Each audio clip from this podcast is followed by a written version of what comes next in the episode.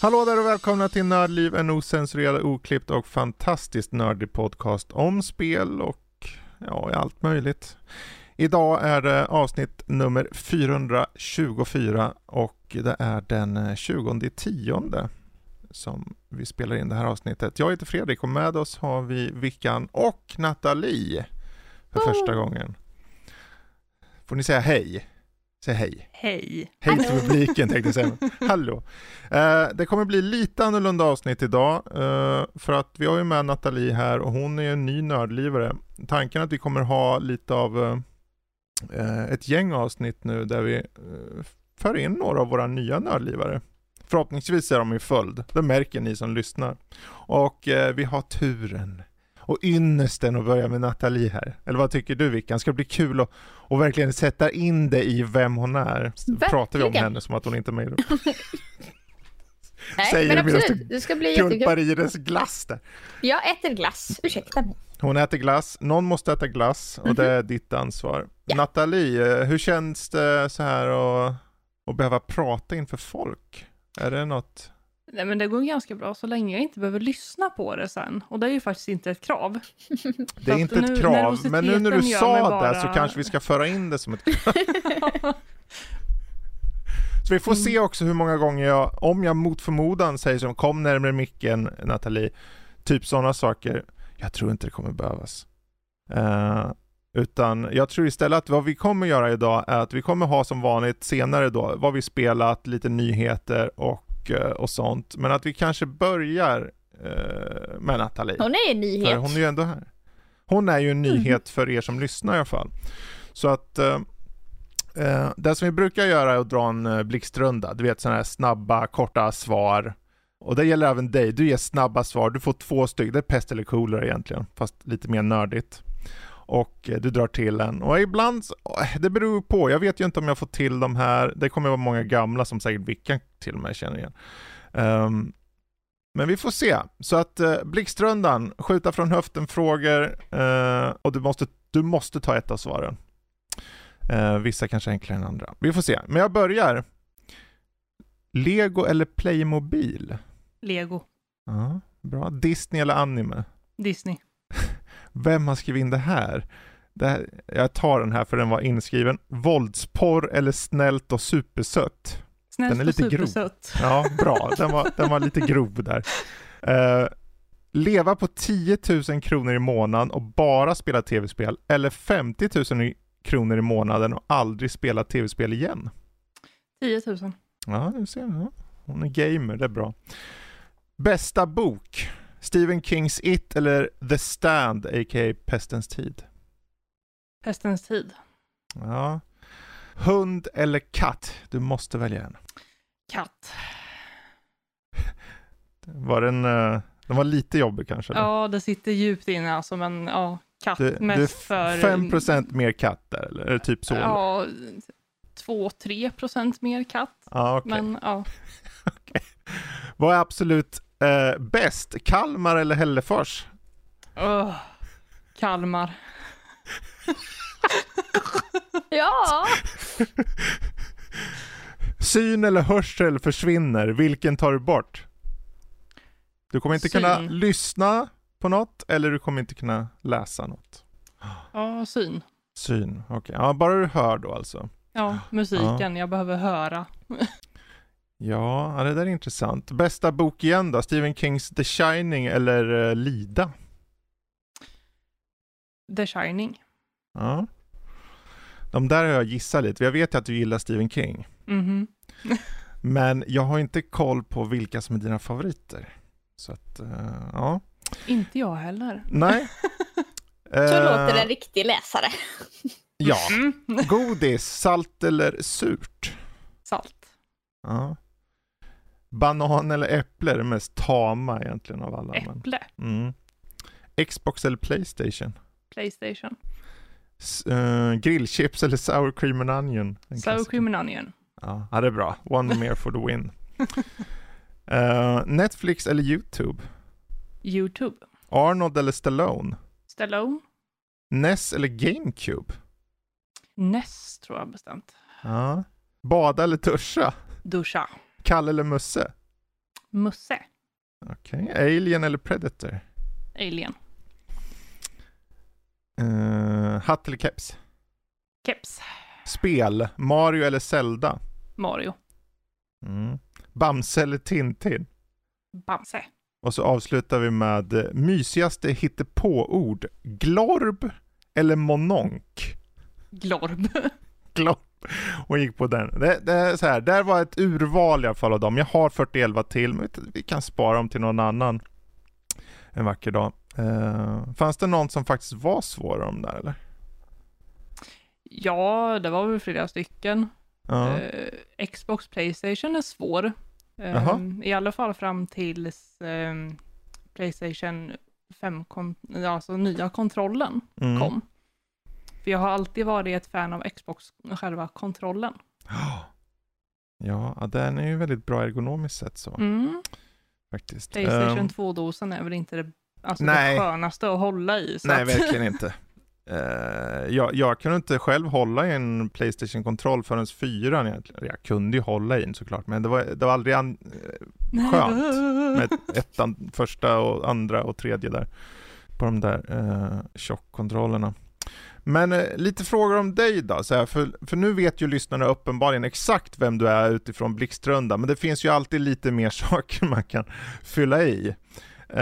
Så att jag tänker just spelmässigt och så, om vi börjar där, hur ser det ut, när började du spela, har du spelat länge eller ganska nyligen då börjat spela tv-spel och dataspel? Och det är väl ganska nyligen egentligen, jag har väl alltså hoppa in och spela lite här och var sådär, och jag har väl spelat halvt Kingdom Hearts-spel för jättelänge sedan, och jag provar väl Spyro med en kompis i mellanstadiet och lite sådana där saker, men jag har ju inte, det är inte det här liksom inbitna att nej, men jag lärde mig att gå och sen gick jag till en närmsta konsol och sen satt jag där. Har du några första minnen av något spel som du tyckte om för första gången? Liksom så här? Fanns det något tydligt exempel där? Mario, faktiskt. Mm-hmm. Mario på 64. Grannen hade det. Och det var lite det här, ja men, gå ner till grannen, spela lite, så här, ta stjärnor som alla andra redan hade tagit. Men ändå bara det här och hoppa runt och dö liksom. Det var ju det som... Känner igen mig! Ja, men hur var det när du växte upp då? För du nämnde där någon kompis. Var det många som hade tv-spel och sånt? Eller där du bodde? Nej. Eller ja, det var ju många som hade säkert. Bara att vi var väl barn på riktigt. Ni var minsann utomhus. Ja, jag lärde mig att cykla och så till slut. Det är som att så här, det här är intressant för man har ju hört det lite då och då nu för unga, de gör ingenting. Men det är så här, det är ju inte som att du inte också kan lära dig att cykla och tv-spel. Jo, Fredrik liksom. Är antingen eller. Okej, ja men då. Men hur var det alltså, för jag är nyfiken, du växte upp i Hällefors eller? Nej. Vart växte du upp? Karlskoga och halvvägs mellan Storfors och Karlskoga. Aha. Så landet och Karlskoga. Var det väldigt glest eller var det en liten by av något slag? Eller hur var det liksom? Ja, alltså det är väl inte en by, men de har en kyrka. Så att take of that what you will. Men... Var det så här, men ska vi gå ner och hänga på kyrkogården? Ja, kompisar till mig bodde precis bredvid kyrkogården. Så det har ju hänt, det måste jag ju erkänna. Ja, intressant ändå. Men jag tänker just, för det, jag växte själv upp lite så här en 30 minuter utanför Örebro. Så det var så här en gränsfall mellan att man, det var ju fortfarande att jag bodde med att det fanns en laggård och liksom att det var typ på landet. Men jag kunde ju väldigt snabbt nå Örebro city liksom. Men i ditt fall, vad gjorde du då liksom när du växte upp? Var det så här, okej, Det var mycket ut och leka med kompisar och så, eller hur såg det ut den, när du var liksom liten? Nej, det var ju djuren mycket. Hästar var väldigt stort där en sväng. Sen bondgård som jag senare jobbade på. Det var ju så här kor, hästar, katter. Lite, ja. Men hade du själv häst eller? Nej, grannen hade häst. Så, och vi, hennes hagar och allting låg längs efter vägen upp till där vi bodde då. Så, eller, pappa bor ju kvar där, men inte jag. Så jag kunde ju sitta i köksfönstret och så såg jag att nu rörde sig där nere, och så sa jag typ hej då i dörren så där, och sen hade jag gått ner till stallet. Men du nämnde mycket, för det var mycket djur betydelsefullt så att säga. Ni har, där du bor nu, ni har ju ett gäng djur. Gäng och ett gäng. Vi har ju två permanent. Men hur var det när du växte upp utöver hästar och så? För du nämnde ju mycket där. Var det väldigt mycket djur i ert hushåll, eller var det mer runt omkring bland kompisar och så liksom? Ja, vi hade väl... jag tror när jag växte upp så hade pappa nog alltid en hund. Och sen, det pendlade lite. Ibland hade vi en, ibland hade vi två. Och sen är det ju katten, och det är ju samma katt som har flyttat hit. Ja, okej. Så att det är ju the one and only. Ja, hur gammal är katten då? 19. Oj, är hon nu. Oj. Ja. Vi har gjort en deal att hon ska aldrig dö. Okej. Okay. Det känns bra. Jag gjorde en deal med djävulen nu. Nej, jag och katten har en deal. Jaha, ni, okej, ja. Katten. Hur gick det att jag hade skrivit avtal då med katten? Så jag satt en tass på. Ja, men vad skönt. Ja, för Vickan, du har också en katt hos dig. Det... Ja, precis. För hur gammal är han då? Ja, han är bara 1,5. Han är bara barnet. Ja. Nej, jag flyttade ju från mina katter, så de bor ju hos mina föräldrar. De är ju inte... ingen som fick följa med, bara skit i er, jag tar en ny. Det var väl lite så att den ena, han kunde inte bo i lägenhet. Och den andra, han kom inte riktigt överens med min pojkvän. Så att... Okej. Det var katten eller pojkvännen. Var det olika så här, politiska åsikter? I vädret. Nej, men skämt åsido. De kunde i princip sträcka sig till att vara i varsin ända av samma rum. Lite så. De bråkade aldrig, men tittade väldigt bekymrat på varandra. Att det är så här, jag får ju en bild i huvudet av att jag ser katten så här, du vet hur de står på spänn och sen tittar och så fräser lite. Men också att din pojkvän för du sa att ni båda stirrar på varandra. Och sen så går han lite för så här ragg eller någonting. Eller vad det heter. Det är därför han blev lockig. Det är därför. Okay. Men apropå djur då, en dum fråga som är verkligen så här. Om du fick vara ett djur, Natalie, vilket djur skulle du då välja? Och den här frågan kommer jag också gå till Vickan sen. Måste det vara ett tamdjur? Nej, vilket djur du vill. Om du vill vara en kameleont eller en dront eller något, det får vad som helst. Någon av de här stora fina kattdjuren hade ju varit nice. Aha. Ja, pick just one. Den smidigheten liksom. Ja. Nej, men ett lejon hade ju suttit fint. Eller en uggla. Det är lite så här antingen eller. Det kan vara både och. Det var ju ett hopp där. Du pratar om många kattdjur och sen det är ett lejon är fint. Eller en uggla. Ja. Okay. Det känns lite snarlik personligheten då. Ja, precis. Det här lilla... Ja, men... Det är lite det här, inte riktigt som man skulle, men kan ändå flyga. Ja. Det är ju ändå ganska... Ja, jo. Okej. Vilken då? Det är nog huskatt, tror jag. Ja. Du vill ligga där och bli omhändertagen. Ja, så får man massa god mat. Så kan man gå ut precis när man vill. Behöver inte frysa om man inte vill. Det är inte svårt att vara katt om man bor i en bra familj. Hem, ja, jo, det är sant. Ja. Fast även om man inte bor i en bra familj så klarar man sig antagligen rätt så bra. Jo, det är sant. Huskatt. Men då, så här, om vi tar ytterligare en sån här dum fråga som verkligen skapar en förståelse hos lyssnarna på vem du är. Så om du var tvungen att äta en måltid varje dag för resten av ditt liv, Natalie, vad skulle det vara? Du kan också klura, eller vi kan lika gärna ta den på dig också. Så. Så får jag är ju lite av en periodare på det där. Jag kan ju leva på samma sak alltså länge. Resten av livet. Ja, någonting med pommes. Så långt har jag ju kommit i alla fall. Okej, någonting med pommes. Ja, eventuellt. Ja. Det blir nog nuggets tror jag. Chicken nuggets och pommes. Ja, det är bra. Aldrig fel med frityr höll jag på att säga. Men det är kanske inte bra heller. Vickan då? Jag tror japansk curry med sallad. Och då får man liksom hela paletten. Det är fantastiskt gott. Är det hela paletten? Ja, mina? För att ha det japansk curry då är det ju kött. Någon form av kött, så soxe. Och så är det morötter och potatis och jättegod sås och lök.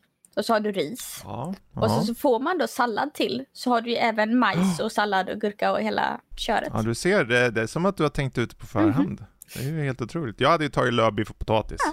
Svenskt och bra. Ja, och fruktansvärt gott. Oj. Men Natalie, har du något så här utanför? För uppenbarligen så du är ju med i Nördliv och du skriver ju lite om spel och så. Så man vet ju att du kanske gillar spel. Men har du något riktigt så här guilty pleasure-grej då? Någonting helt annat? Handarbeten i olika former. Jaha, vad är det för något typ? Virkar, korsstygn. Välkommen till korsstygnspodden. Ja, jag har fått begränsa mig lite på grund av plats. Jaha, tar du upp mycket plats? Ja, okay. Nu syns inte det och framförallt inte för de som lyssnar. Men jag har ett skåp med bara pysselgrejer. Okej. Jag tror du skulle säga, nu syns inte det, men jag har ett extra rum. Det är fullt av korsstygn. Ja.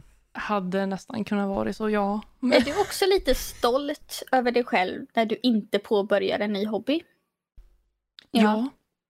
För det kräver väldigt, väldigt mycket av mig att hålla emot. Vadå, har du några andra hobby som du precis, eller har testat genom åren liksom? Som du, jag har gled in på det här och sen kom jag in på det här. Alltså ska det vara väldigt långt tillbaka. Alltså jag har spelat bas ett tag i ett band. Eller ja, band med kaninöron. Det var jag och två kompisar. Så det var band. Superseriöst. Men jag har dansat länge. Vad för dans? Street för det mesta. Street? Okej. Ja. Sen är det väl... Ja, det är ju mycket det här kreativa. Jag målar mycket. Sen det har varit lite allt möjligt. Jag har gjort lite lerfigurer och jag har kikat lite på det här med gipsfigurer. Och sen har jag ju kommit på att ja, men det här med... Man kan ju göra tvål och sånt där. Jag kan inte vara på Panduro. Nej, det är farligt.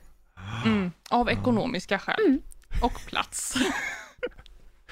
Men är några av de här intressena några som finns även i familjen? Eller är du unik här så att säga? Eller... Nej, min mamma har hållit på en del. Vi pysslar relativt mycket ändå, skulle jag säga. När jag var liten. Det är ju mycket av gips och sånt där som jag har fått ta med mig ner till Kalmar nu. Det har jag fått ifrån min mamma då, som vi har hållit på med. Och, jag vet inte om ni kommer ihåg det eller om det var en grej. Men såna här glasmålningar som man gjorde på en... Det var lite som en färg som man la ut liksom, i ett mönster. Och sen när de här hade torkat så kunde man ju dra dem ifrån plasten och sätta dem på fönstren. Det kommer jag ihåg att vi höll på med. Okej. Ja. Ja, varför inte? Det hade man ju olika teman för olika årstider och sådär. Ja, för man kunde ju med lite teknik så gick det ju faktiskt att ta bort dem och liksom byta. Så. Det här med måla och sådär vet jag att mamma har hållit på med. Målar du något? Alltså tavlor och sånt? Eller? Ja, det har hänt. Vad är det för motiv då? Nu har det... Jag har inte målat så mycket på senaste. För jag har inte tålamodet riktigt för det. Okay. Jag ser hur jag vill att det ska se ut. Och sen ser det inte ut så. Och då blir jag arg. Och sen då är det färdigt så. Men porträtt var det mycket. Ett tag. Sen har jag ju... Finns det några på Kalle? Nej. Eller någon?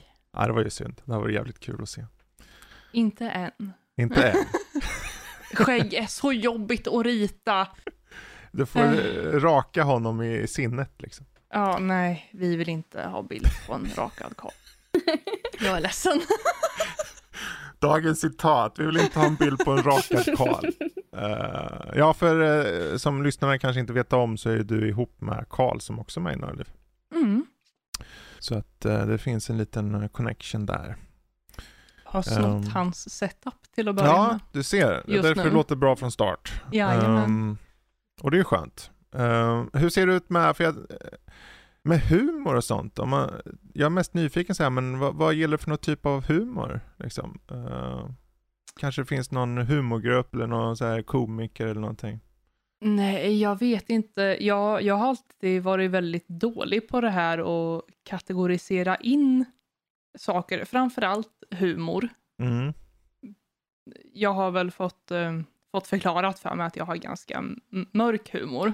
Okej. Okay. Så finns det några exempel på någon form av komedi som du gillar då? Om det är en film eller någon grupp eller vad som helst liksom.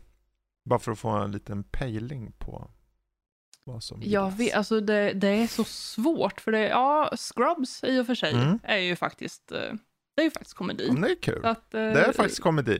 Ja. Ganska bra. Jag tyckte om Scrubs när det gick. Ja. Visst. Det var ju många säsonger som alla tv-serier kanske går neråt lite med säsongerna ibland. Jo, men även om jag inte vet. All in all så tycker jag ändå att sista säsongen tror jag att communityt liksom som ett kollektiv har bestämt inte finns då. Men utöver det så jag har tappat räkningen på hur många gånger jag har kolla igenom hela serien. Jag slutar räkna vid 7. Okej. Okay. Ja, men då är det i alla fall en tydlig inkling om att du gillar väldigt mycket den typen av humor i alla fall. För det är ganska, det finns väldigt mycket abstrakt humor i det i Scrubs. Liksom, att ena stunden tänker han på någonting och så blir det en helt annan scen bara. Mm. Ja, men det är kul. Nice. Bra, för jag funderar på om vi kanske ska ta, nu ska vi se, vi har bubblat här i 20-25 minuter så att vi kanske lyfter någon ytterligare fråga mot slutet så kommer vi tillbaka till dig. Du kommer ju vara med hela tiden i alla fall så att vi kommer ju inte undan, eller hur? Så att vi tar istället och hoppar in på kanske lite nyheter och den här veckan är ju lite jag har faktiskt inte alls så många nyheter. Jag har 2.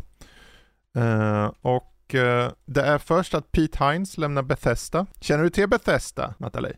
Ja. Ja, bra. Nu kommer jag ställa de här skarpa frågorna ibland. Känner du till det här? Vet du vem Mario är? Ja, men det vet du ju, för det sa du förut. Men Pete Hines i alla fall, som har varit i företag i 24 år. Han och den här företagsledaren Todd Howard, det är ju de två som är mest igenkännbara där. Har meddelat att han gjort sitt för företaget och kommer sluta. Och det är inte så mycket så här, ja, han kommer gå i pension. Han är inte så gammal, jag vet inte hur gammal han är. Men han ser inte ut att vara, ju runt 50-årsåldern någonstans. Men det med så här, efter Starfield har släppts så känns det som att de har kunnat andas ut. Och vem vet, kanske han har då, ja, men nu känner jag mig klar. Han har jobbat sedan 99. Så det blir intressant att se vem eller så som tar över den rollen han hade på företaget. Han var ju ändå den som började med marknadsföring och sen så gick han till att bli en av de större rollerna där. Så att hej då Pete Hines. Eller något åt det hållet, vad vet jag. Sen har jag min andra och sista nyhet är ju angående Cyberpunk 2077. Känner du till det då, Natalie? Ja. Ja, du ser. Jag har suttit och skrattat åt de relativt många buggar som var när spelet släpptes då. Det tyckte jag var hysteriskt roligt. Ja, du ser. Det är nämligen så här att det finns fanns en skådespelare som gjorde en roll. Nu ska jag försöka säga hans namn. Han hette Milogost Resek. Antar han är polsk. Eller var polsk. Han gick bort och nu när de släppte den här expansionen så vill de fortfarande ha karaktären kvar. Så att de har med hjälp av AI återskapat hans röst. De har fått godkännande från familj och så inte så farligt på den punkten tydligen. Men det är ändå intressant att se att den här karaktären som han spelade i Cyberpunk får nya repliker ur hela fadrullan på grund av att de tar hjälp av AI. Och det visar bara någonstans att det här med AI går inte riktigt. Det är så mycket fram och tillbaka om vad som ska och inte får göras och hit och dit. Men här ser vi ett tydligt exempel på att det lever och frodas på ett sätt. Jag vet inte, vad känner ni om AI och så här, och låta karaktärer fortsätta att leva så att säga, kanske efter skådespelaren har gått bort? Det beror väl lite på vilken karaktär det är. Alltså hur karaktäristisk är kanske fel ord, men alltså hur viktig är den för spelet? Mm. För på ett sätt så är det kanske sorgligt ifall det är huvudpersonen. På gott och ont då. För att är det en berättelse runt en viss karaktär, låt säga att en huvudperson i God of War försvinner, då blir det ju jättekonstigt. Då får man hitta en annan lösning liksom. För jag har inte hört hur detta blev, men det känns som att det finns en ganska stor risk att det blir fel på lite konstiga ställen fortfarande när AI löser sådana saker. Nu vet jag inte hur stor roll detta är. Nej, och det är ju dessutom som så att det här mer exakt gäller den polska versionen av Phantom Liberty.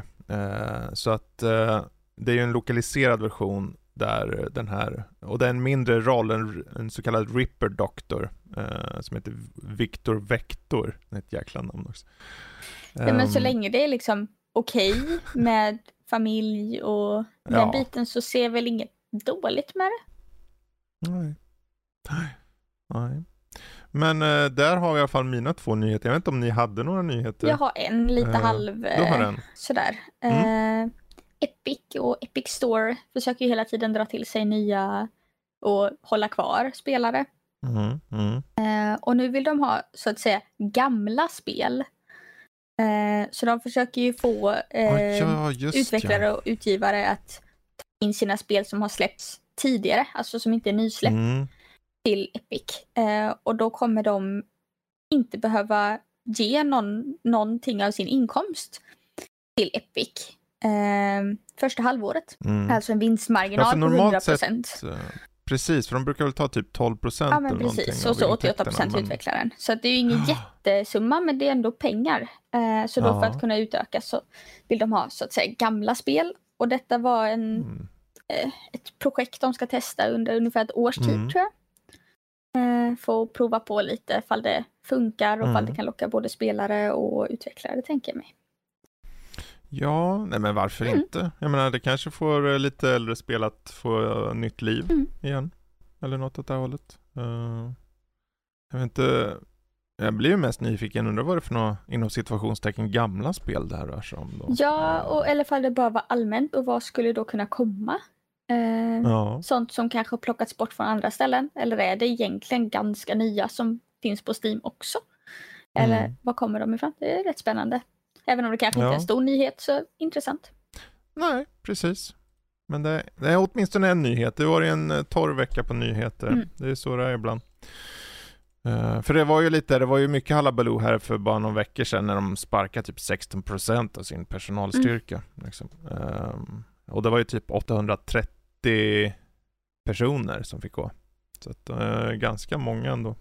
För ett företag som till synes gick så bra. Och här så har de ju nya liksom, idéer som de vill följa upp på och så. Så att uppenbarligen händer det mycket där borta. Bra! Men då tar vi och hoppar in lite på vad vi har själva spelat och sett eller hört eller vad bara vi lyfter i allmänhet. Jag tänkte vi börjar med Natalie igen här, för att nu sitter de för mycket tyst och så kan vi inte ha det, eller hur Natalie? Nej, nej. Vi och fasa. För jag tänkte vi börjar med ett par spel som du har skrivit in här som inte är släppta än. Och varför jag vill lyfta upp dem är för att det här är bara en fråga om så här, okej, för då får vi en lite koll på vad du ser fram emot för något typ av spel som jag kan tycka var intressant. Det finns 2 spel här. Vilka 2 spel är det som du ser fram emot? Cities Skylines 2 och House Flipper 2.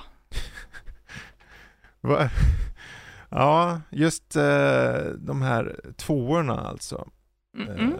För du har ju suttit mycket med City Skylines då, antar jag, och du har suttit väldigt mycket med House Flipper. Ja, nu på senaste 2 veckorna så har det väl varit exklusivt House Flipper skulle jag säga. Men då är det så här lagom hjärndött. Det här är så bra. Men är det just genremässigt hjärndött som du gillar? Eller är det bara råkar vara just nu? Att det klickar? Det är just nu. När det är så mycket med skolan och jag sitter och läser och försöker att förstå vad andra försöker få fram. Så det här med väldigt storydrivna spel och det här med mycket dialog och sånt där. Det är någonting som jag egentligen tycker om. Men just nu så känner jag att jag fixar inte riktigt det. Och sitta och verkligen sätta mig in i en story och det här att behöva ta beslut om hur jag ska göra. Och jag kan inte göra det när jag inte ens förstår vad innebörden är liksom. Så då är det smidigt att bara komma in i ett hus. Här vill jag ha gul färg. Och så målar man gul färg. Ja, men rent generellt om vi ser till spelgenre, för City Skylines och House Flipper är ju båda lite, det är mycket det här management av okej, jag vill att huset ska se ut på det här sättet, jag vill att staden ska fungera på det här sättet. Är det generellt sett genres överlag du gillar eller är det... Jo, men det även det här Team Hospital och det uppföljare är det ju inte, men den Two Point Hospital som har kommit lite senare, det är ju också lite i samma där. Så jag brukar ju gå generellt åt de genrerna, men det blir ju även Fallout är ju någonting som jag har försökt att nosa mig in på. Red Dead 2an där tycker jag om och sånt där, så att det är inte bara. Men det beror lite på dagsformen skulle jag säga. Finns det något jag vet inte, har du kollat upp mycket på City Skylines 2 och eller den här House Flipper 2? Nej, faktiskt inte. Nej. För jag är samtidigt så är jag jättenyfiken på vad det är de ska göra. Och jag har sett något enstaka klipp sådär på City Skylines, vad de har tänkt att utveckla och vad planen är sådär. Men jag vill inte titta för mycket heller, för jag vill öppna spelet och sen den här initiala, vad gör man nu? Precis. Och sen alla de whoopsies som händer när man inte riktigt förstår vad man håller på med. Att nu har min stad börjat dö. Det var ju inte bra. Och sen sitter någon och säger, kolla ditt avloppsvatten.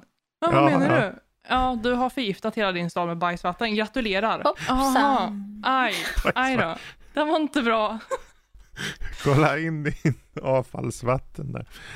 Ja, jag har faktiskt också hållit mig lite ifrån. Jag fast sitter i Skylines 2. Jag kanske inte så mycket i väntan på House Flipper 2 personligen, men Cities framförallt. Men jag kan förstå att man inte egentligen behöver titta upp så mycket på just de här två spelen egentligen, för att jag menar, det uppföljer på väldigt tydliga koncept. Så House Flipper, vad ska de göra? Plötsligt gör de det till en 2D-plattformer liksom. Nej, det är klart att det kommer vara gå runt i ett hem och ändra väggar och allt vad man nu gör där. Och City Skylines tvåan kommer ju vara att bygga en stad. Kort och gott liksom. Så att jag vet inte om man behöver riktigt. Jag tror du är på rätt väg där med så här, bara vara lite blind inför och bara gå in i det och bara upptäcka det liksom. Jag tror det här är rätt House Flipper 2 hade ju en demo för några månader sedan. I alla fall var innan sommaren till och med. Eller i alla fall var under sommaren. Och då är det ju verkligen det du säger. Det är mer av samma. Men de har uppgraderat allting lite mer. För de är inte riktigt lika mycket indie längre. Så de har väl lite mer funktioner. Jag testade det och blev så åksjuk. Och det är väl att man kunde inte riktigt justera field of view i demon. Det var lite narrow. Ja, men precis. Lite... och så hade jag kanske lite för hög då känslighet på musen. Så det blev lite spännande, helt klart. Men ja, man... kanske ska gå in blind, särskilt i City Skylines. Jag har inte spelat så mycket av det första, för jag har inte riktigt tålamod. Men snabbspolningsknappen är det bästa som finns. Vad sa du? Att... Snabbsponingsknappen, det är det bästa som finns. Men då blir det ju såna här jobbiga missar som att alla bara dör. Ja, men det får man ta, Victoria. Det är väl så. Hör väl till att jag med jämna mellanåt. Jag typ jobbar som samhällsplanerare på rikt, så det är kanske därför det inte riktigt klickar. Tänker jag. Planerar upp hur stadsmiljön ska se ut på arbetstid. Och sen ska du hem och hålla på och flippra runt med byggnader. Eller så också. Kanske det är bra, för då kan man testa så dör inte folk riktigt. Nej, jo, det är sant. Det är sant. Så här, du liksom, jag ska bygga en motorväg av det här jävla huset här. Ja, nu, de bara blir jättearga och ledsna och gråter och ramlar på gatan. Och, ja. Skämt och självmord på sig. Nej, men... Det är så här, jag undrar hur långt de kan gå med det där. Jag kommer ihåg när de skulle släppa första City Skylines, så var det så här, kolla här, du trycker på den här bilen. Och sen följer du den bilen och då åker den runt. Och då kan du se vad han gör på varje plats och grejer. Jag bara, det är jättekult. Tänk vad detaljerat det är. Och det är så liksom minutiöst. Och jag bara, Sen kom resten av spelet och det var så jäkla mycket bättre än bara den lilla detaljen. Jag älskade ju första spelet. Så att jag ser fram emot tvåan också. Men det här är ju spel som komma skall. Men du hade ju suttit mycket med, om vi tar City Skylines i sig då först. För där har du ju suttit med lite grann då.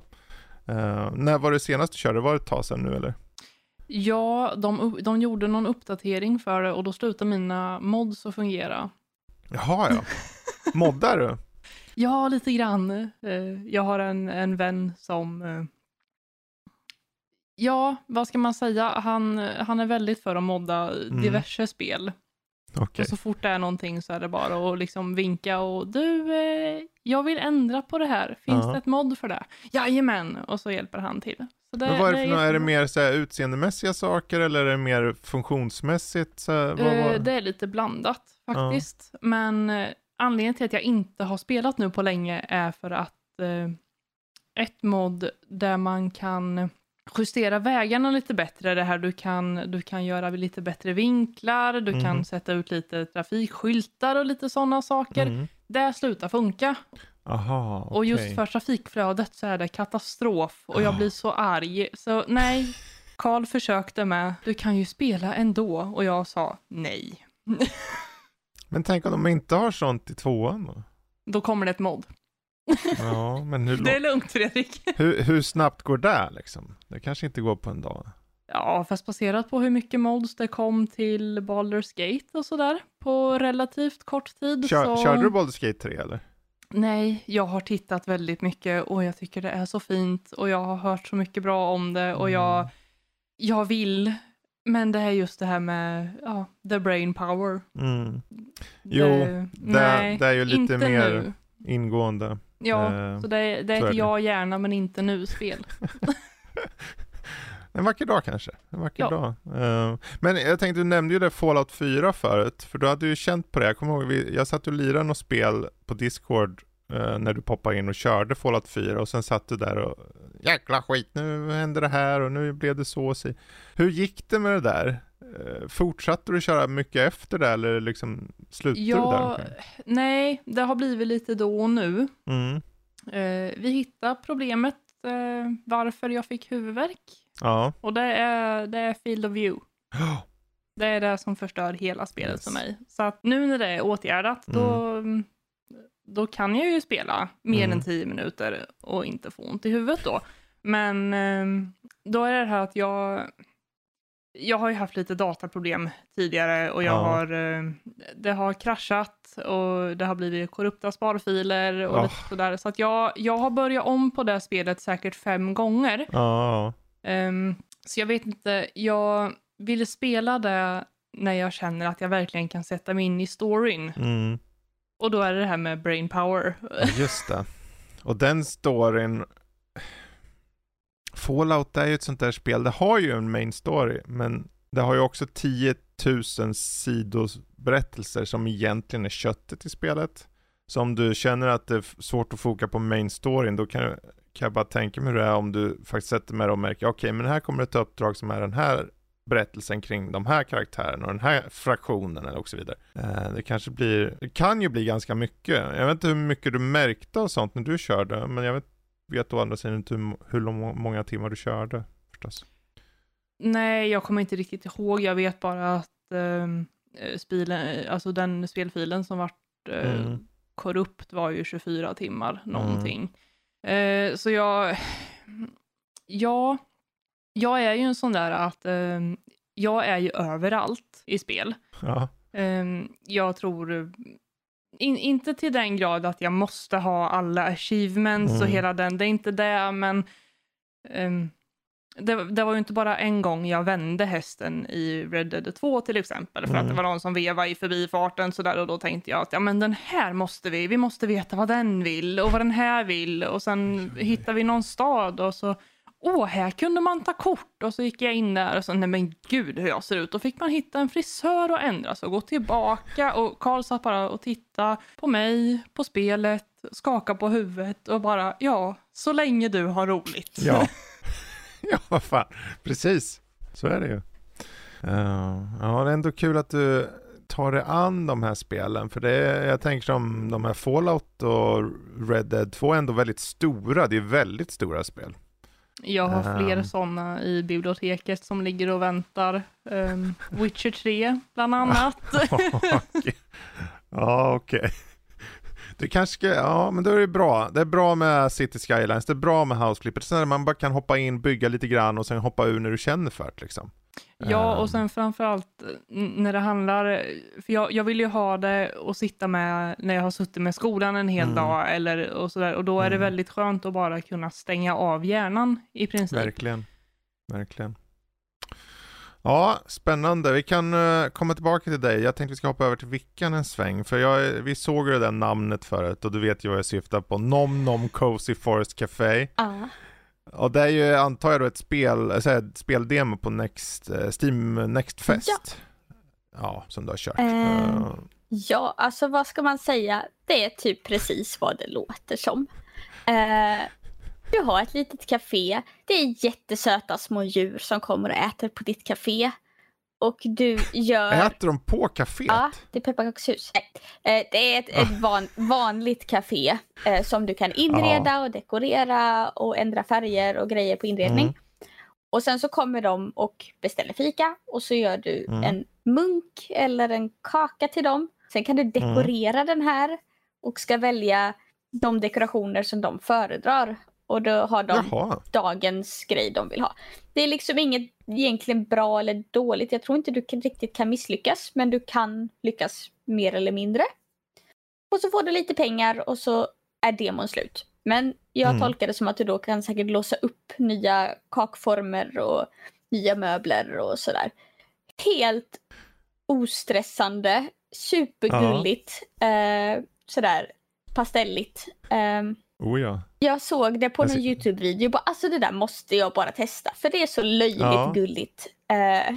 Det står här att det är även något rytmmoment. Precis, istället för typ Cooking Mama, där du ska göra allting så fort du bara kan, så gör du det här rytmiskt. Du trycker på en knapp så snurrar sleven eller vispar upp grädden eller vad det nu är. Och jag tror inte som sagt att du kan misslyckas, även om du liksom inte har någon taktkänsla. Utan det är bara mer eller mindre bra. Så är det någon liten figur då på skärmen som visar när du ska trycka. Lite musik sådär. Ja, jag ser det här kaféet. Det får ju gäster här. Det är ju massor med djur. Det är, så här, det är en kyckling, en kossa. Och sen ser jag på här, längre bak i kaféet, då hoppar en jävla haj upp på en stol och beställer en kaffe eller något. Ja, så det är lite Animal Crossing vibes. Fast lite mer indie-stil på det. Ja, det känns lite humoristiskt ändå på något sätt. Det är lite oklart ifall det är för 5-åringar eller för vuxna. Men det är väldigt mysigt. Jag tror du är perfekt målgrupp, Vickan. Ja. På tal om att liksom inte behöva använda hjärnan på kvällen. Så, det ser ju mysigt ut faktiskt. Och lite som jag nämnde innan, demon är typ 5 minuter lång, ifall du inte väljer att dekorera om ditt café. Så den visade ju inte så mycket, men jag är intresserad. Ja. Det även komma till Switch. Vi har ju inget Okej, det har ju inget datum på Steam ser jag, men kommer snart står det bara. Vi får hålla utkik efter den där lilla delikatessen. Ja. Potentiell i alla fall. Men apropå delikatesser då, jag tänkte om jag ska dra till med någon av de här mumsbitarna jag har. Det är ju frågan vad ni är nyfiken på att höra om först. För jag har Marvel's Spider-Man 2, Sonic Superstars och Super Mario Bros. Wonder som jag har kört. Finns det någon ni är nyfiken på lite mer? Jag kommer ju dra de flesta av dem förmodligen så, men... Mario. Ja. Ska vi ta Mario? Ja, jag har inte hunnit kört så mycket. Jag fick det ju idag, för vi spelade in den 20:e. Men jag har hunnit kört kanske en timme eller två eller så. Och jag kommer till andra världen redan. Och jag kan ju säga redan nu att det här är ju en friskfläkt bland Mario-spelen. Jag menar de här New Super Mario Bros. Wii eller vad de heter. De här som de gjorde portningar på. Sen till Switchen och så. Var ganska traditionella i sitt plattformande och hur de såg ut, hur de lät och så. Men här känns det lite som de har rökt på. Det känns lite pårökt på ett bra, positivt sätt. För Mario kom, det är så här, de har lite nya karaktärer för det är någon sån här prins, en liten skalbaggig prins eller något. Som en vacker dag ska prata inför en publik och då är Mario där. Men då kommer ju den stora stygge Bowser och sväljer deras Wonder Seed som en jävla frö. Och vips så blir han ett enormt flygande fortress. En castle, ett slott. Ni hänger med. Förstår ni att det är pårökt? Det är alltså någon på Nintendo som har haft en väldigt konstig dröm. Ja. Jag vart ju och undrade vad de där fröna där direkt. Ja. Vad innehållet är i dem liksom. Det kan man verkligen undra. För de sen är ju den nya i spelet. För på banorna du tar ut och hoppar runt bland så hittar du ju Wonder Seeds. Det är det som är lite målet. Och då på slutet på varje värld en stor mega Wonder Seed som är till för att låsa upp en del av slutfighten. För man kan se redan från start var Bowser är i sitt flygande slott. Och han är ju slottet, det är så märkligt. Men runt honom flyger enorma så här bovar eller vad man nu kallar de här fienderna i Mario. Och varje gång du tar och klarar en megas Wonder Seed, då tar du bort en sån från honom.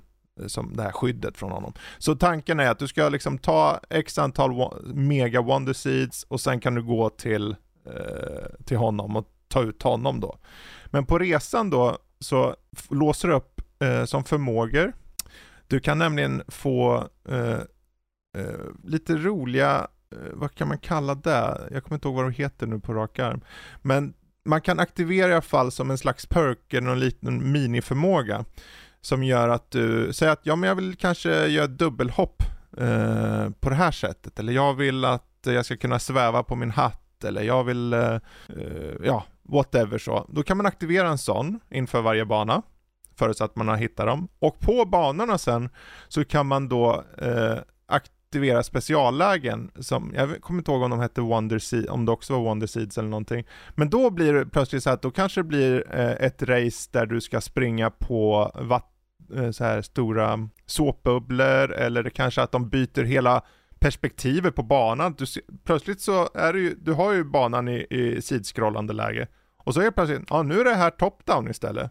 Fast med samma liksom värld så. Och så går du liksom på molnen och så fast uppifrån. Det är väldigt unikt hur de försöker att få varje bana att kännas originell och rolig framförallt. Sen att han blir en stor elefant då också hjälper ju till Mario. Och du kan liksom bjuda in vänner och spela med vänner. Och då slänger du upp bara, då kan du liksom men det kanske finns hemliga objekt på banor, då kan ni hjälpas åt att hitta de där hemliga objekten så får ni båda dem till exempel, eller bara klara av banorna i allmänhet. Plattformandet i sig som jag inte gått in, vad är Mario? Ja, ni vet ju, det är ju den här klassiska plattformen och på många sätt och vis är det ju likadant, ni har den här klassiska Flower Kingdom och liknande upplägget, du springer runt och ska liksom bara nå slutmålet med att hoppa in i flaggan. Men att hitta alla hemligheter det adderar till upplevelsen. För att inte tala om just att de har tweakat lite på hur Mario rör sig. Det är, så här, det är väldigt minimalt. Men vad det innebär egentligen att han är mer exakt i rörelserna. Jag gillar det. För många, i vissa senare spel så var det när man har sprungit snabbt med Mario och sen släpper du på liksom handkontrollen. Då springer han vidare några steg innan han tar stopp liksom. Här är det direkt stopp. Och det är bara en liten detalj som betyder då att det blir lite mer granulärt. Det blir lite mer exakt i styrningen. Och jag tror det är så små detaljer där. Och sen finns det stora detaljer med alla de här. Du kan bli en elefant. Du kan bli en jävla skruv, höll jag på att säga. En borr blir du.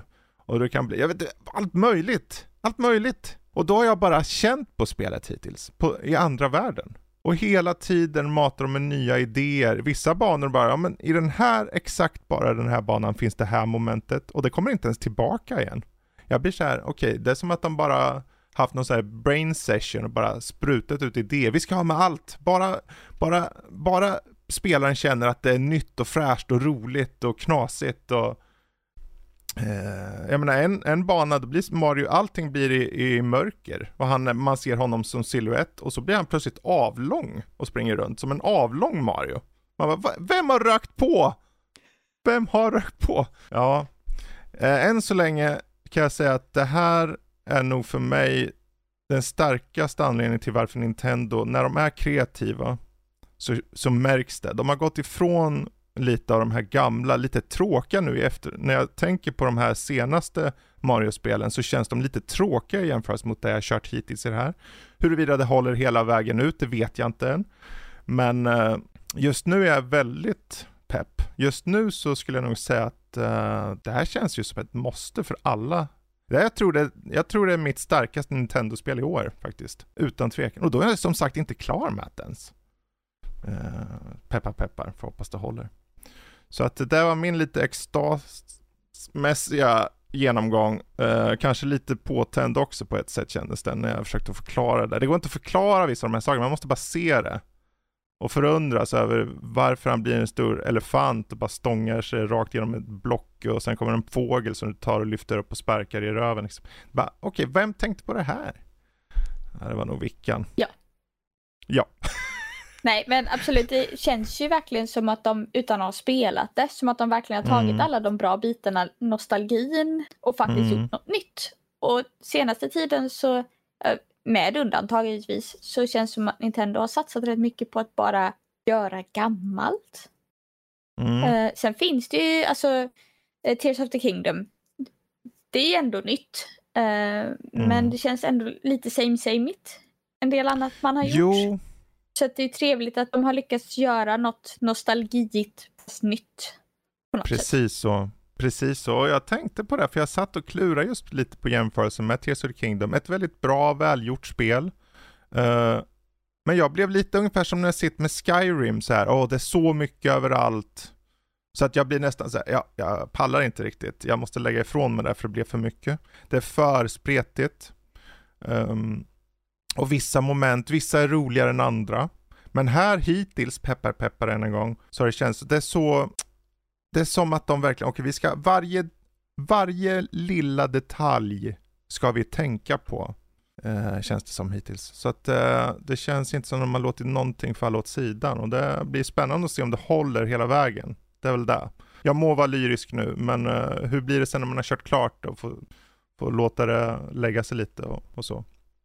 Men jag kan bara säga att det är ju en titel från Nintendo som jag tror kommer vara självklar för många sett till om någon ska rekommendera till någon annan. För det är ganska det är snällt men ändå svårt. Jag vet inte hur jag ska förklara det. Det har ju svårighetsgrad på banorna. Men du kan klara av banan om du bara tar, du kanske inte vill, du vet som man ska ta alla stjärnor på en bana eller någonting.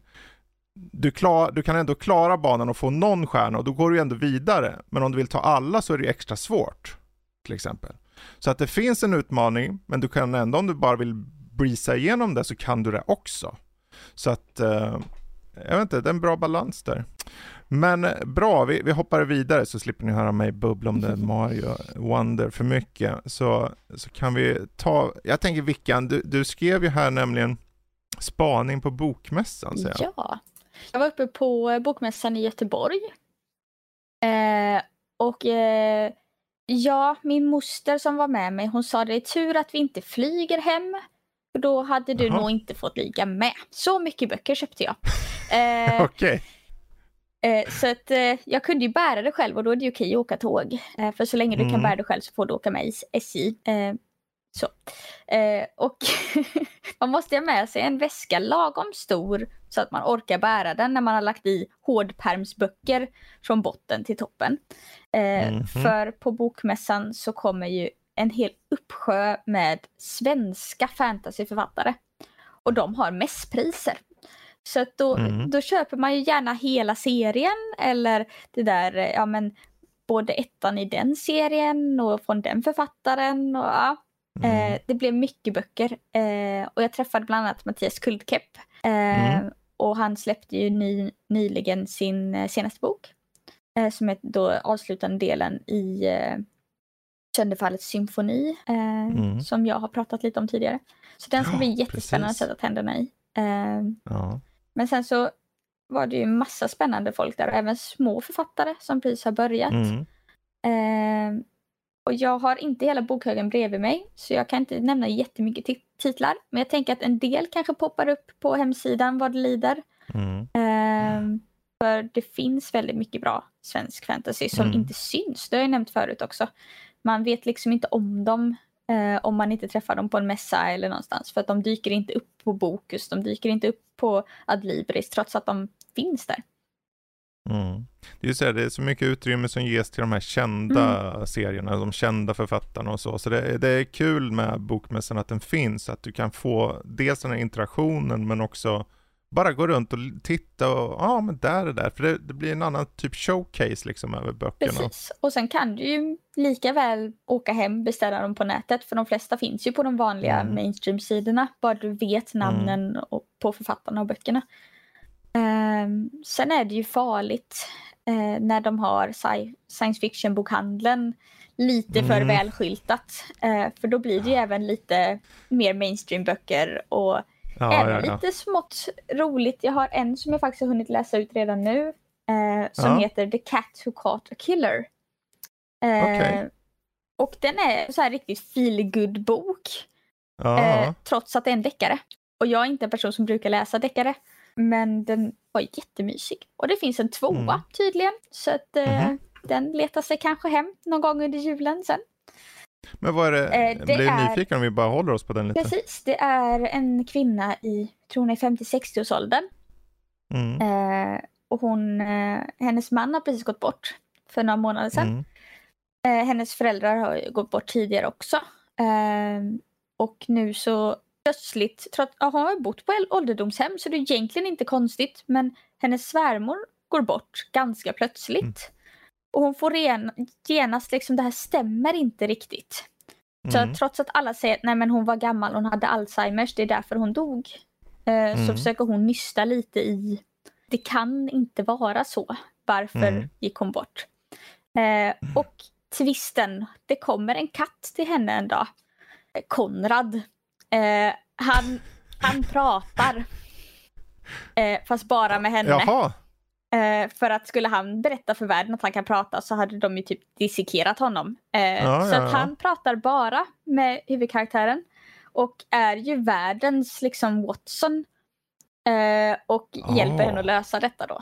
Nu måste jag ju själv läsa den här. Den blev direkt intresserad. Den verkligen fångar den. Så det är ju Conrad the Calico Cat. Som de pratar om hela tiden. Så att hon har ju den här dialogen med katten hela tiden. Och den här katten är ju lite som en fin engelsk äldre man. Så han har ju jätteroliga så här fun facts liksom. Visste du att? Nej, det visste jag inte liksom. Han är väldigt rolig och hjälper henne och liksom är väldigt sådär, ser saker som hon missar och sådär. Det är en jättemysig liten bladvändare till bok, verkligen. Så... Jag måste nog ge bort den där. Det är julklapp till en kompis till oss. För att hans katt heter Konrad. Så att, det är perfekt. Det är ju match made in heaven. Jag måste ju bara. Och jag kan inte riktigt uttala engelska namn, men författaren är L.T. Scherer med massa en, an och hon. Men The Cat Who Caught a Killer helt enkelt. Mm. Mystips nu under vintern, sommaren, ja. Hösten. Vad är det för årstid? Det är storm, det är höst. Det är höst. Läs den. Men det är bra, det är, så här, det är ändå kul vad det, för den där, plockade upp den på mässan där? Eller? Jag hade aldrig hört talas om den innan. Men ett bokomslag med en katt på fångar ju ofta mig. Fångar ditt intresse. Det är bra, en liten spaning där för Spookmässan och framförallt The Cat Who Caught a Killer.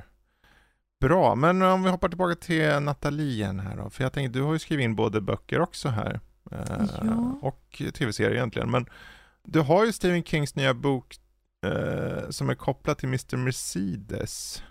Vad heter? Ja, alltså både ja och nej. Ja.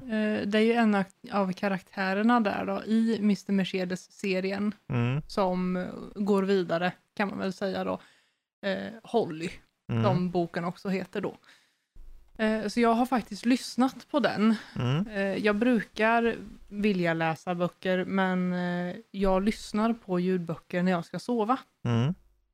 Så ingen var ju mer taggad än mig när jag såg att han skulle släppa en ny och så hette den Holly, och då kände jag den här. Så ja, den är bra. Vad handlar den om då? Jag vet inte riktigt hur mycket jag kan säga utan att liksom förstöra hela grejen, men jag tror mycket handlar om att jag kan relatera lite till Holly. Hon är lite så halvneurotisk, har lite problem, kan man väl säga. Men hon blir i alla fall involverad under Miss Mercedes bokserien och tv-serien, så blir hon involverad i men lite mysteriegrejs sådär. Lösa lite gåtor, fånga lite mördare, du vet, alltså en vanlig torsdag. Så att så vi följer ju med henne nu då, och sen några av de mindre karaktärerna ifrån Mr. Mercedes-serien och går vidare och hittar ännu mer sådana mysterier och fångar lite mördare då. Ja, för jag ser här i premissen att de börjar med att de ska försöka lösa försvinnandet av någon flicka som heter Bonnie. Och sen leder det in till en uppsjö av andra saker, vad det verkar som. Ja, hon hittar ju ett mönster där, att det är ju inte bara Bonnie som har försvunnit, och sen vill hon ju inte berätta för mycket eller liksom fråga runt för mycket så att folk börjar förstå att hon har kopplat ihop det här nu, utan att hon vill hålla det lite under down low. Men den är spännande. Rekommenderas inte att ha om man ska sova. Nej, okej. Den är inte engagerande kanske. Ja, det är inte det. Jag blir väldigt sällan skrämd så, eller liksom uppjagad av hans böcker, och jag blir inte rädd på det sättet, men det blir det här att man håller på och somna och sen händer någonting jättespännande, och så är det så här, men jag kan nog hålla med ett kapitel till. Då, det måste vi ju, nu, jag kan ju inte somna nu, och så, oj, jag måste visst vända på mig, och så vaknar jag till, oj vad synd. Bara ett kapitel till. Ett kapitel till. En klassiker. Jag hörde en sån härlig grej häromdagen, jag läste att de 15 minuterna jag läser innan jag går och lägger mig, det är de 3 bästa timmarna på dagen. Ja. Ja, precis. Ungefär så. Ja. Men apropå mördare och sånt där, jag tänkte du har ju tittat lite på Dexter. Du tittar väl, känns som du bara tittar Dexter, är det så? Ja, men det är lite, jag har några serier sådär som är mina go-to. Ja. Och nu har ju vi gjort så att vi har valt, jag har ju tjatat mycket om mina go-to-serier, och så har ju Carl tyckt att jag har ju också sådana serier som jag tycker är bra. Har du så sett på Band of Brothers? Lite. Ja, och The Pacific. Ja. Så vi har ju varvat lite där då, med vem som väljer vad och sådär. Så nu vart det ju min tur igen, och då vart det ju Dexter. Just det. Och det, står den sig igen idag då, originalserien då? Ja, men det tycker jag. Jag är...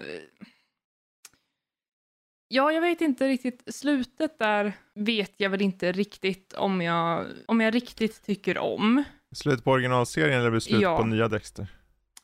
Originalserien. Ja. Och det är lite... Det blir ju lite motsägelsefullt också att jag sitter och säger att ja, men jag tycker inte om slutet på originalserien. Mm. Men ja, uppföljaren är inte dålig. Och jag menar, hade originalet slutat som jag ville så hade det ju inte kunnat vara någon alltså andra del, om man säger. Så precis. Att, det blir lite jobbigt, men... Mm. Men för jag menar, det är ju en gammal serie. Hur ville du att den skulle sluta ursprungligen, första serien då? För det är ju en seriemördare, Dexter, för de som inte vet.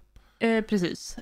Jag tänkte väl lite att i och med att han ändå i princip åker in med båten i en orkan så tänker väl jag lite att man hade ju kunnat lämnat det där bara. Inte nödvändigtvis att man hade behövt att liksom visa hans kista och hela den grejen att nej, men nu är han banne med död. Men lite mer sådär att man fick göra lite som man ville där. Att antingen så bestämde man att nej, men då, nu är serien slut och nu är han död. Men, eller att alltså, i och med att man inte ser det så kan det ju fortfarande vara att nej, men han har fixat det här förr. Han har gått igenom mycket skräp i serien. Så att han löser det här. Det är ju där jag kommer ihåg det här slutet. Jag tittade också mycket på Dexter när det begav sig. Jag tycker mest om... Min favoritsäsong är när John Lithgow är med som seriemördare. Han flintskalliga gubben som gjort den här tredje klotet från solen. Men då just är det Trinity Killer? Ja, Trinity Killer, den? Ja. Precis. Min favoritdel där. Men överlag en väldigt bra serie. Just hur de slutar där är så här... Ja, men man vet inte hur det slutar, för det är poängen att det ska vara lite i luften. Så. Men sen blir det ju med Dexter New Blood då, när de släppte den blir det ju inte lika... vad ska man säga? Det slutar på ett väldigt rakt sätt. Man vet exakt vad det går för honom. Mm. Vi har ju börjat kolla på den nu. Jag har kollat igenom den en gång och ja, jag kan inte säga att New Blood är dålig, men det är inte riktigt samma standard. Den känns inte lika genomarbetad och genomtänkt, för i originalserien så finns det ändå en underliggande känsla av att ja, men det här kommer fram sen och att det liksom det bygger emot någonting. Det känns som att New Blood mest håller sig lite till det här billiga, är ju synd att säga, men lite det här att åh nej men det var inget. Åh, vad händer nu? Nej, men det var inget. Precis, lite så här, de lägger upp saker för att det ska vara en grej för publiken och tänker åh, nu kommer det hända något, och sen så löser de det direkt bara som att ja, men det var så, nu är det klart. Ja, och jag saknar lite det där också, att det blir inte lika mystiskt som det var i första serien. Om man tänker på, nu kommer jag inte ihåg vilken säsong det är, men i originala Dexter så finns det ju en Doomsday Killer. Och det är det, alltså har du sett det innan? Så kan du ju ändå sitta och luska lite i avsnitten att aha, så här är det ju faktiskt. Det stämmer liksom. Det blir lika med på båda sidor. Men när det är lite så... De här upptäckterna och allting, det bygger under längre tid och det maker en viss sens. Så det, ja, jag tycker att det har tappat lite på det faktiskt. Ja, jag tror den här sista säsongen, eller man nu ska kalla det, New Blood då, det blir så tydligt om men det är en one-off-grej så att det kändes... för det kan ju sägas där, Dexter originalserien utspelar sig i Miami, om jag inte missminner mig, och New Blood utspelar sig på en helt annan... Det är väl Alaska, eller vad är det? Nej, vi kollade faktiskt upp det här igår. Ja, känns som för om jag inte missminner mig helt så slutar... originala Dexter slutar med att han faktiskt är i Alaska. Sen får man lite sådana spår om att nej, men han har varit i Oregon under en tid tydligen, under de här 10 åren då, som man inte har fått se. Och vi kollar att den byn, staden, vad det nu ska vara, ska tydligen vara i Upstate New York. Precis. Någonstans där. Så, ja, men det förklarar. Då tog han kusten upp i alla fall. Ja, jo. Ganska långt upp också. Mm. Men det hade varit jäkligt mycket längre om man tog kustremsan runt hela jävla... För att komma till Alaska, menar jag. Då hade han behövt ta en biltur genom landet. Ja, vad tycker du då? Tycker du Dexter New Blood är värd att se på? Eller ska man vara nöjd med originalserien liksom? Alltså både ja och nej. Ja, men det är lite så här... New Blood, det tillför ju faktiskt. Och just den här nyfikenhetsfaktorn som blir lite i originala Dexter. Att man har lite det här, ja men vad hände egentligen med Hannah och vad hände med Harrison? Hur vart livet liksom efter? Den nyfikenheten får man ju lite liksom mättad om man går vidare till New Blood. Samtidigt så vet jag inte om man... Det är ju en väldigt annan typ av serie. Om man jämför dem liksom på varsin sida vågen så är det ju liksom inte riktigt samma. Det fokuserar ju på lite andra saker och hela stilen är ju lite annorlunda. Så att det beror lite på hur nyfiken man känner att man fortfarande är efter originalserien. Precis. Och hur öppen man är för att byta spår. Skulle jag säga. Är man helt nöjd med hur originalserien var liksom hela vägen, för all del skippa New Blood. Men har du ändå någonting att jag vill nog ändå veta och sådär, hur gick det med Harrison? Vad vart livet? Hur lyckades Dexter? Då, ja, absolut. Ja. Ja, men kul. Det är inte ofta vi tar upp äldre serier, så det är kul att du tar upp Dexter. Även om Dexter New Blood är förvisso, det var ju bara här om året det kom. Så att den är ju ganska ny. Ja, 2020 eller 2021 tror jag. Ja, precis. Apropå nya saker då, för om jag ska flika in lite snabbt här. Jag har haft ynnesten och även alltså inte nog med Super Mario Bros. Wonder. Men för några veckor sedan så fick vi till oss Spider-Man 2. Så att jag satt där och tänkte, om det här är... Jag kan väl starta upp det och köra en stund. Jag körde klart hela spelet, tog alla achievement i det på typ 20 timmar. Jag brukar inte gå in för de här achievements eller trophies eller vad det heter på PlayStation. Men det ligger en bra nivå. Det är inte så här att du måste. Men det är mer nästan storyfokuserade saker som du hittar som hjälper till att addera till berättelsen. Men överlag, om vi ser till vad det handlar om, så uppenbarligen är ju både... Så är det en slags sammanfogning av de två föregående spelen. För de två föregående spelen, första spelet med Peter Parker, andra spelet med Miles Morales. Och nu så kommer då Spider-Man 2 som du får spela som båda de här karaktärerna samtidigt. Så du kan bara trycka på en knapp och så flippar den rakt över kartan, flyger, och så kommer du till Miles som sitter på en kyrkotorn någonstans liksom. Och sen trycker du på en knapp och så flyger du tillbaka och så är det Peter. Och i grund och botten har du en berättelse där Craven, som är en stor elak bad guy, kommer till New York för att jaga, för han är sån här, han vill ju hitta det bästa preyet, det bästa bytet så att säga, och vad är bättre än Spider-Man såklart. Nu finns det mycket mer kring det här och jag tänker inte gå in på det, utan där skulle jag säga i så fall är storymässigt så är det bland det starkaste som spelet har, storyn. Och överlag så finns det många små stunder. Du vet när man har små stunder mellan karaktärer. Man är inte van vid att se, nu tar Spider-Man tid här och får prata med en äldre man som står nere på piren, som är orolig för sina duvor. Och då har du ett litet uppdrag när du ska föra mannens duvor till en säker plats. Så du ska svinga dig igenom hela New York med duvorna flygandes runt omkring dig och hitta någon fin liten plats i någon så här villområde där de bor bra och kan må bra för att den äldre mannen vill det. Och sen när du kommer tillbaka då har han gått bort. Men hans sista önskan var att du skulle ta hand om de här duvorna, för det var allt han hade i sitt liv. Det är en sån liten detalj i ett spel som handlar om människor. Och då är det så här, men det här är ju superhjälte. Ja, det är superhjälte. Du ska slå skiten ur monster och grejer och Sandmans och där Venom och allt vad det heter. Men det är också ni känner till Sony, ni vet spelen Sony gör. Det handlar mycket om relationer och så. Så det är relationer mellan Peter och Miles och MJ som är Peter Parkers tjej och även att de här den här Craven, den här bad guyen som kommer in i bilden. Det finns skäl till varför han är som han är. Och det finns liksom anledningar. Och på vissa plan är det väldigt superhjältemässigt så här villain of the month. Men samtidigt man följer med i berättelsen så märker man, okej, det finns lager här också. Så att Sony har återigen släppt ett spel som jag tror vem som helst kan plocka upp det här. Och jag tror att den så hög lägsta nivå. Jag tror att som Natalie, om du kör det här så kommer om det här är ju en fin berättelse. Men den är lättillgänglig. Det är inte som att du måste hela tiden läsa 40 000 rutor, text eller någonting.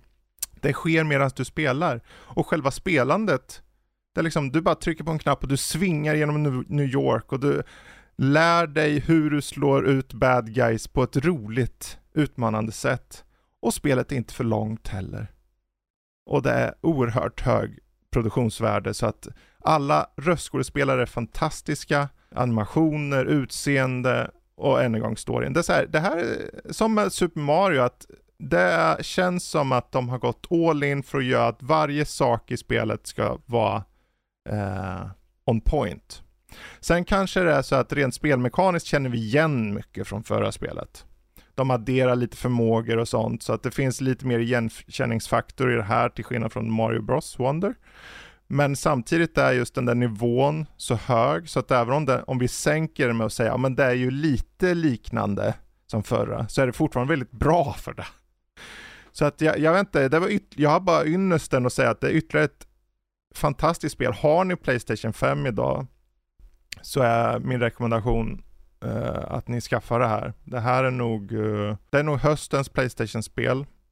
Och det är ett spel, trots att det heter Spider-Man 2, så behöver man inte riktigt ta koll på föregående spel heller. Visst hjälper det lite, men du kan hoppa in. Det finns till och med en recap-funktion för de föregående spelen.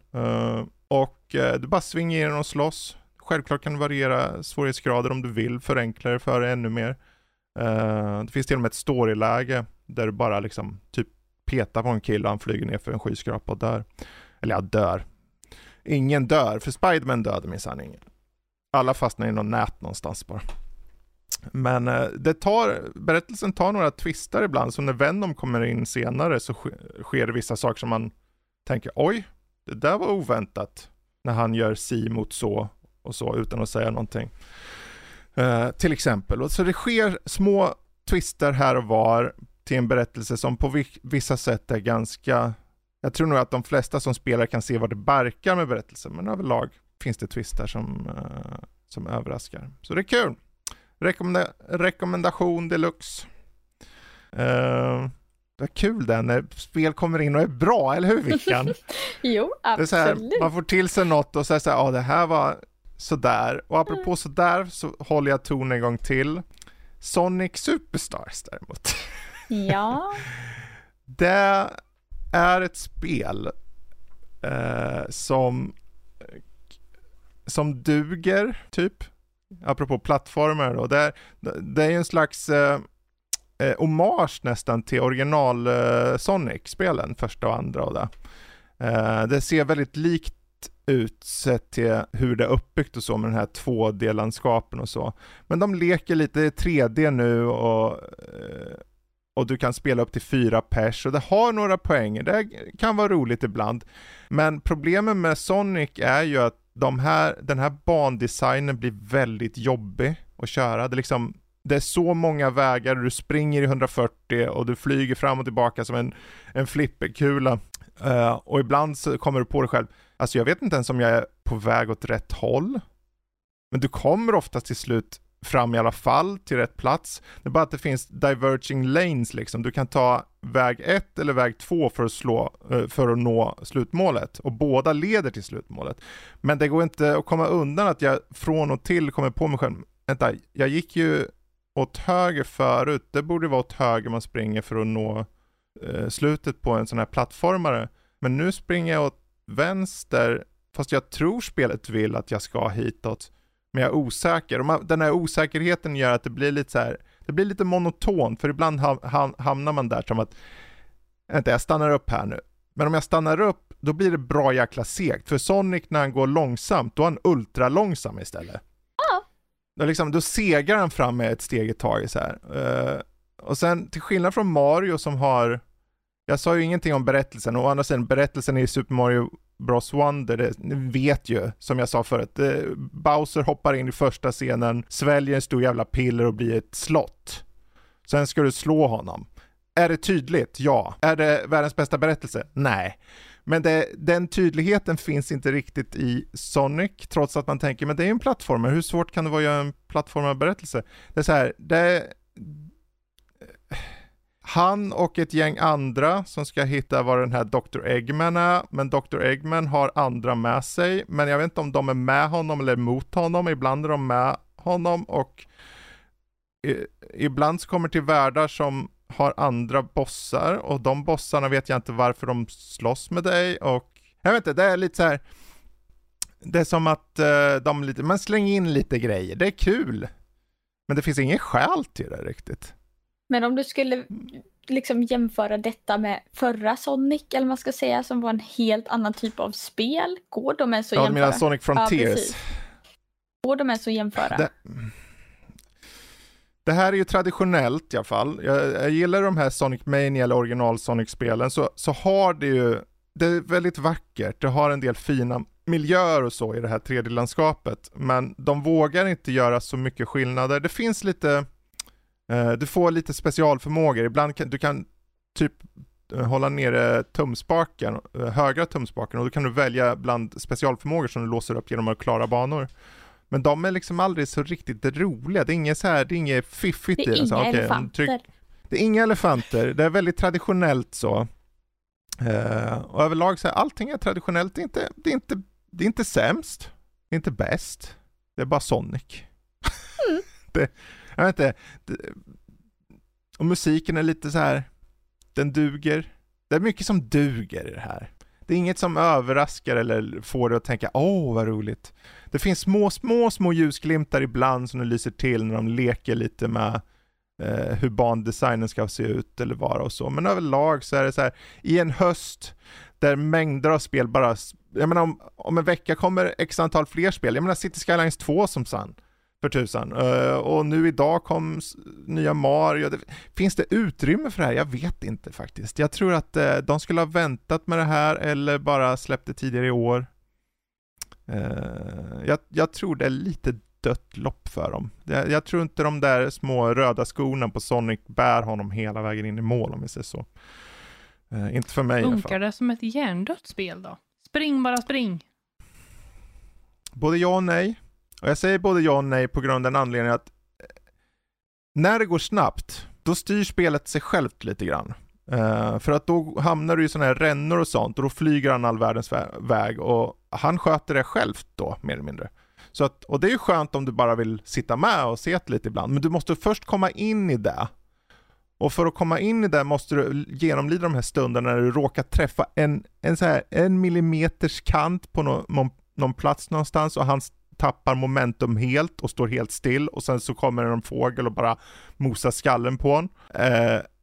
Och då måste du börja med en bit ifrån, en bit bak, och sen så måste du komma upp i fart, och då tar det tag i, och sen kommer du in i det igen.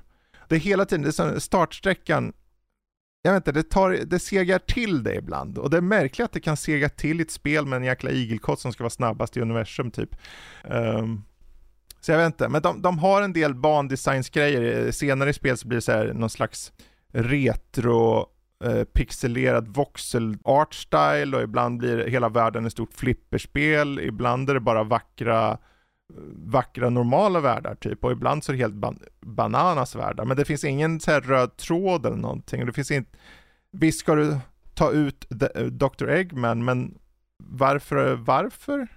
Jag vet inte. Han blev inget slott i den här. Han är bara så här, hej jag är Eggman. Och sen flyger han iväg i början. Och sen kommer några andra figurer. Och de säger, vi är så här typ. Eller? Vadå så här? Ja, vi är typ elaka. Eller är vi det? Jag vet inte. Vi ångrar oss. Vi är inte elaka.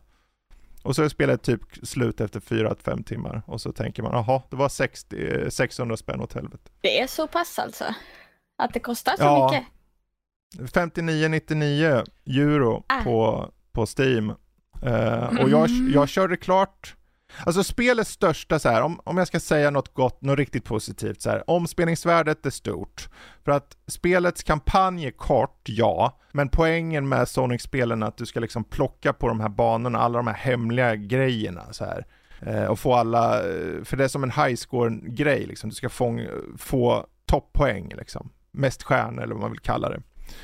Så därför ska du köra om och hitta hemligheterna. Men jag vet inte, jag finner det bara inte riktigt roligt.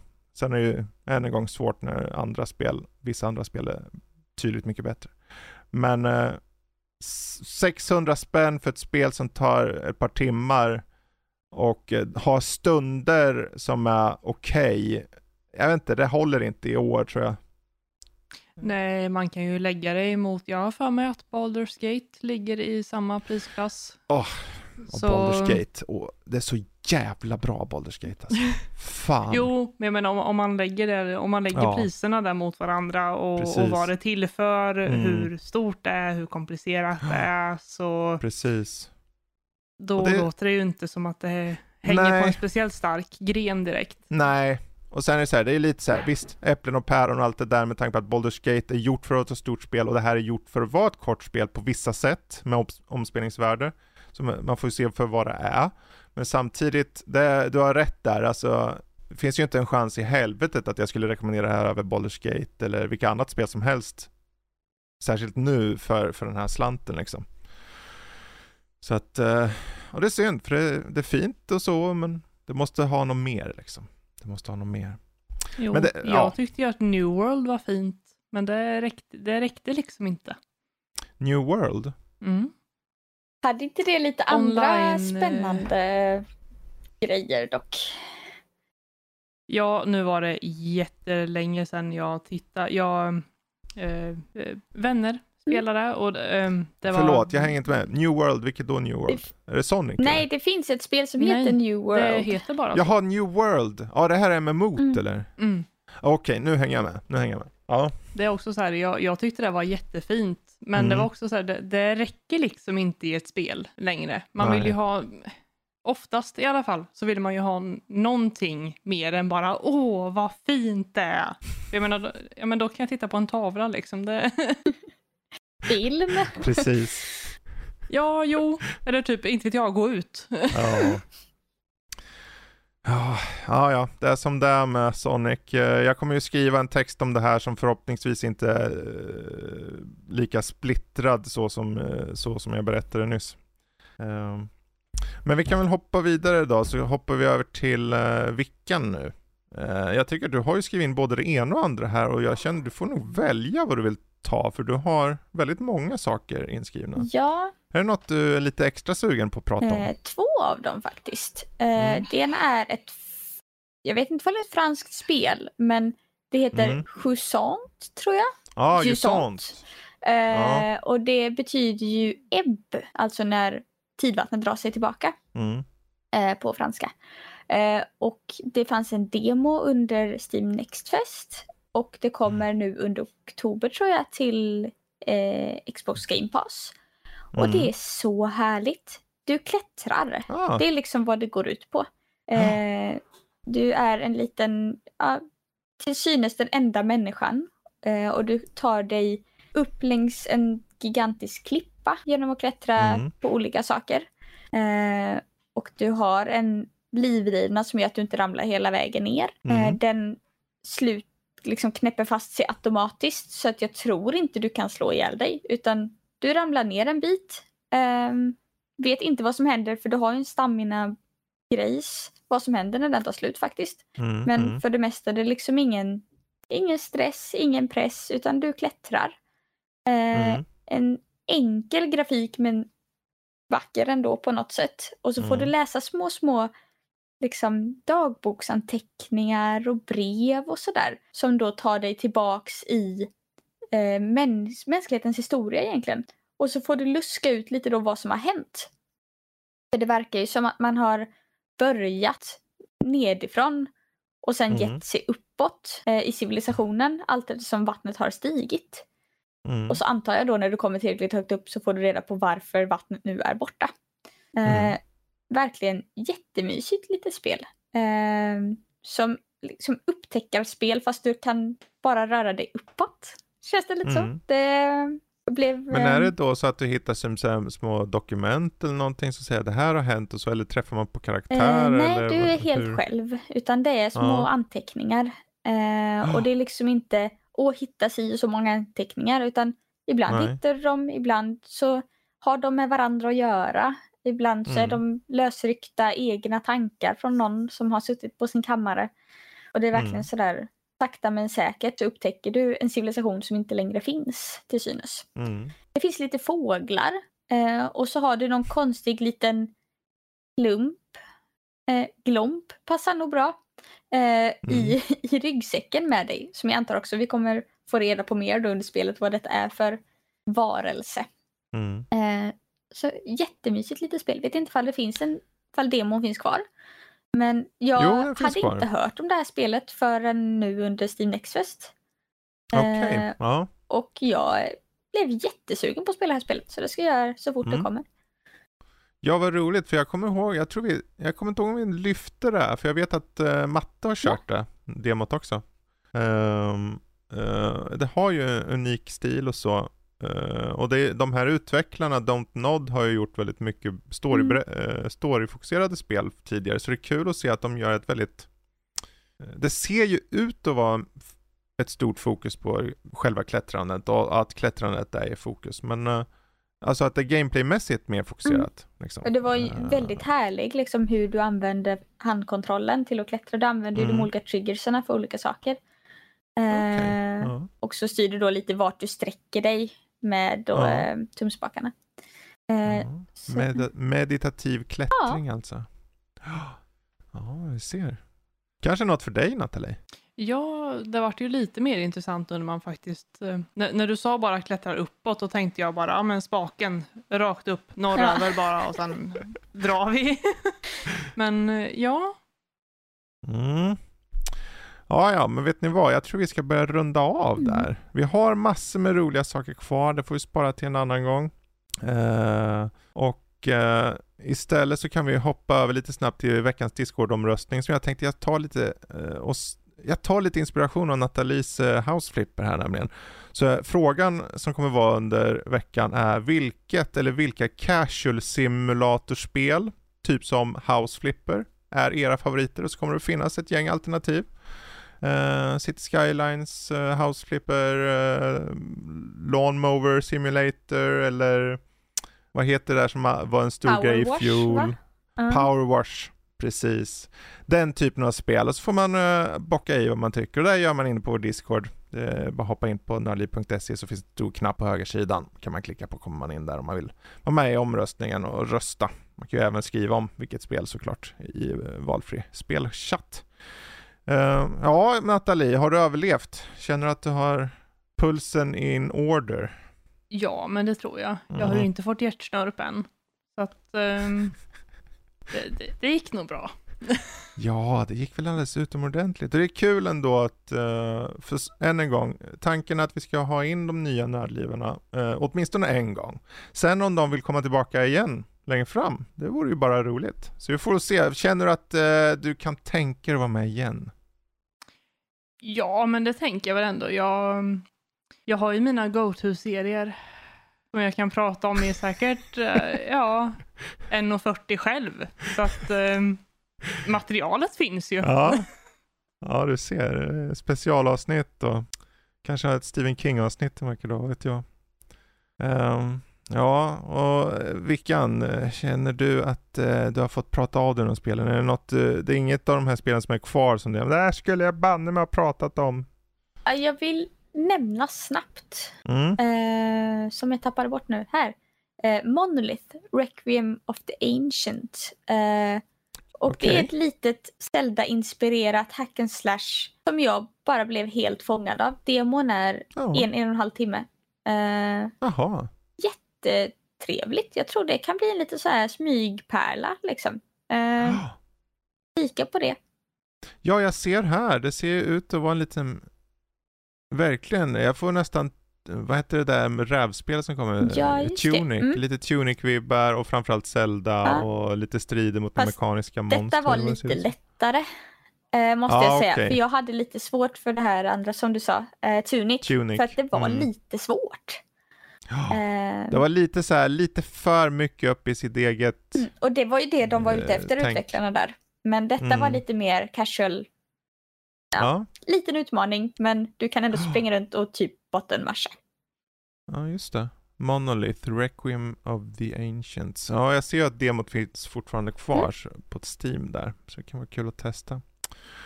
Bra då. Då så. Men är det så att ni vill ha mer av oss så vet ni hur ni gör. Ni hoppar in på sajten nördliv.se så har ni ju recensioner. Herregud, ni kan ju läsa Natalies recensioner där. Det är bara in där. Ni kan ju mejla till henne rent av. Till natalie@nordlivpodcast.se om ni verkligen vill berätta vad ni tycker om saker och ting. Men det gäller ju alltså alla. Det är bara att ta vårt förnamn och skicka. I övrigt, ni vet ju Spotify. Är det så att ni lyssnar via Spotify så lämna gärna kommentar på respektive avsnitt. Det har de ju fört in nu för inte så länge sedan. Och vi tänkte passa på att läsa upp de meddelanden som kommer upp på respektive avsnitt. Det kan vara kul att se vad folk tycker, oavsett om det är någonting ni vill, ja men det här sa ni minsann fel och det här var minsann så, eller bara om ni tycker vissa saker så kan vi väl ta upp det. Allt i mån av tid såklart. Annars så Discord, där har ni på sajten, e-posten info@nordlivpodcast.se och sociala medier @nordliv.se på både Twitter, Instagram och Facebook. Då så, men då är det inga fler kapitel på det här utan då tar vi och rundar av. Så tackar jag Natalie och så tackar jag Vickan och så tackar jag för mig, så har vi en fortsatt trevlig kväll. Hej då allihopa! Hej då!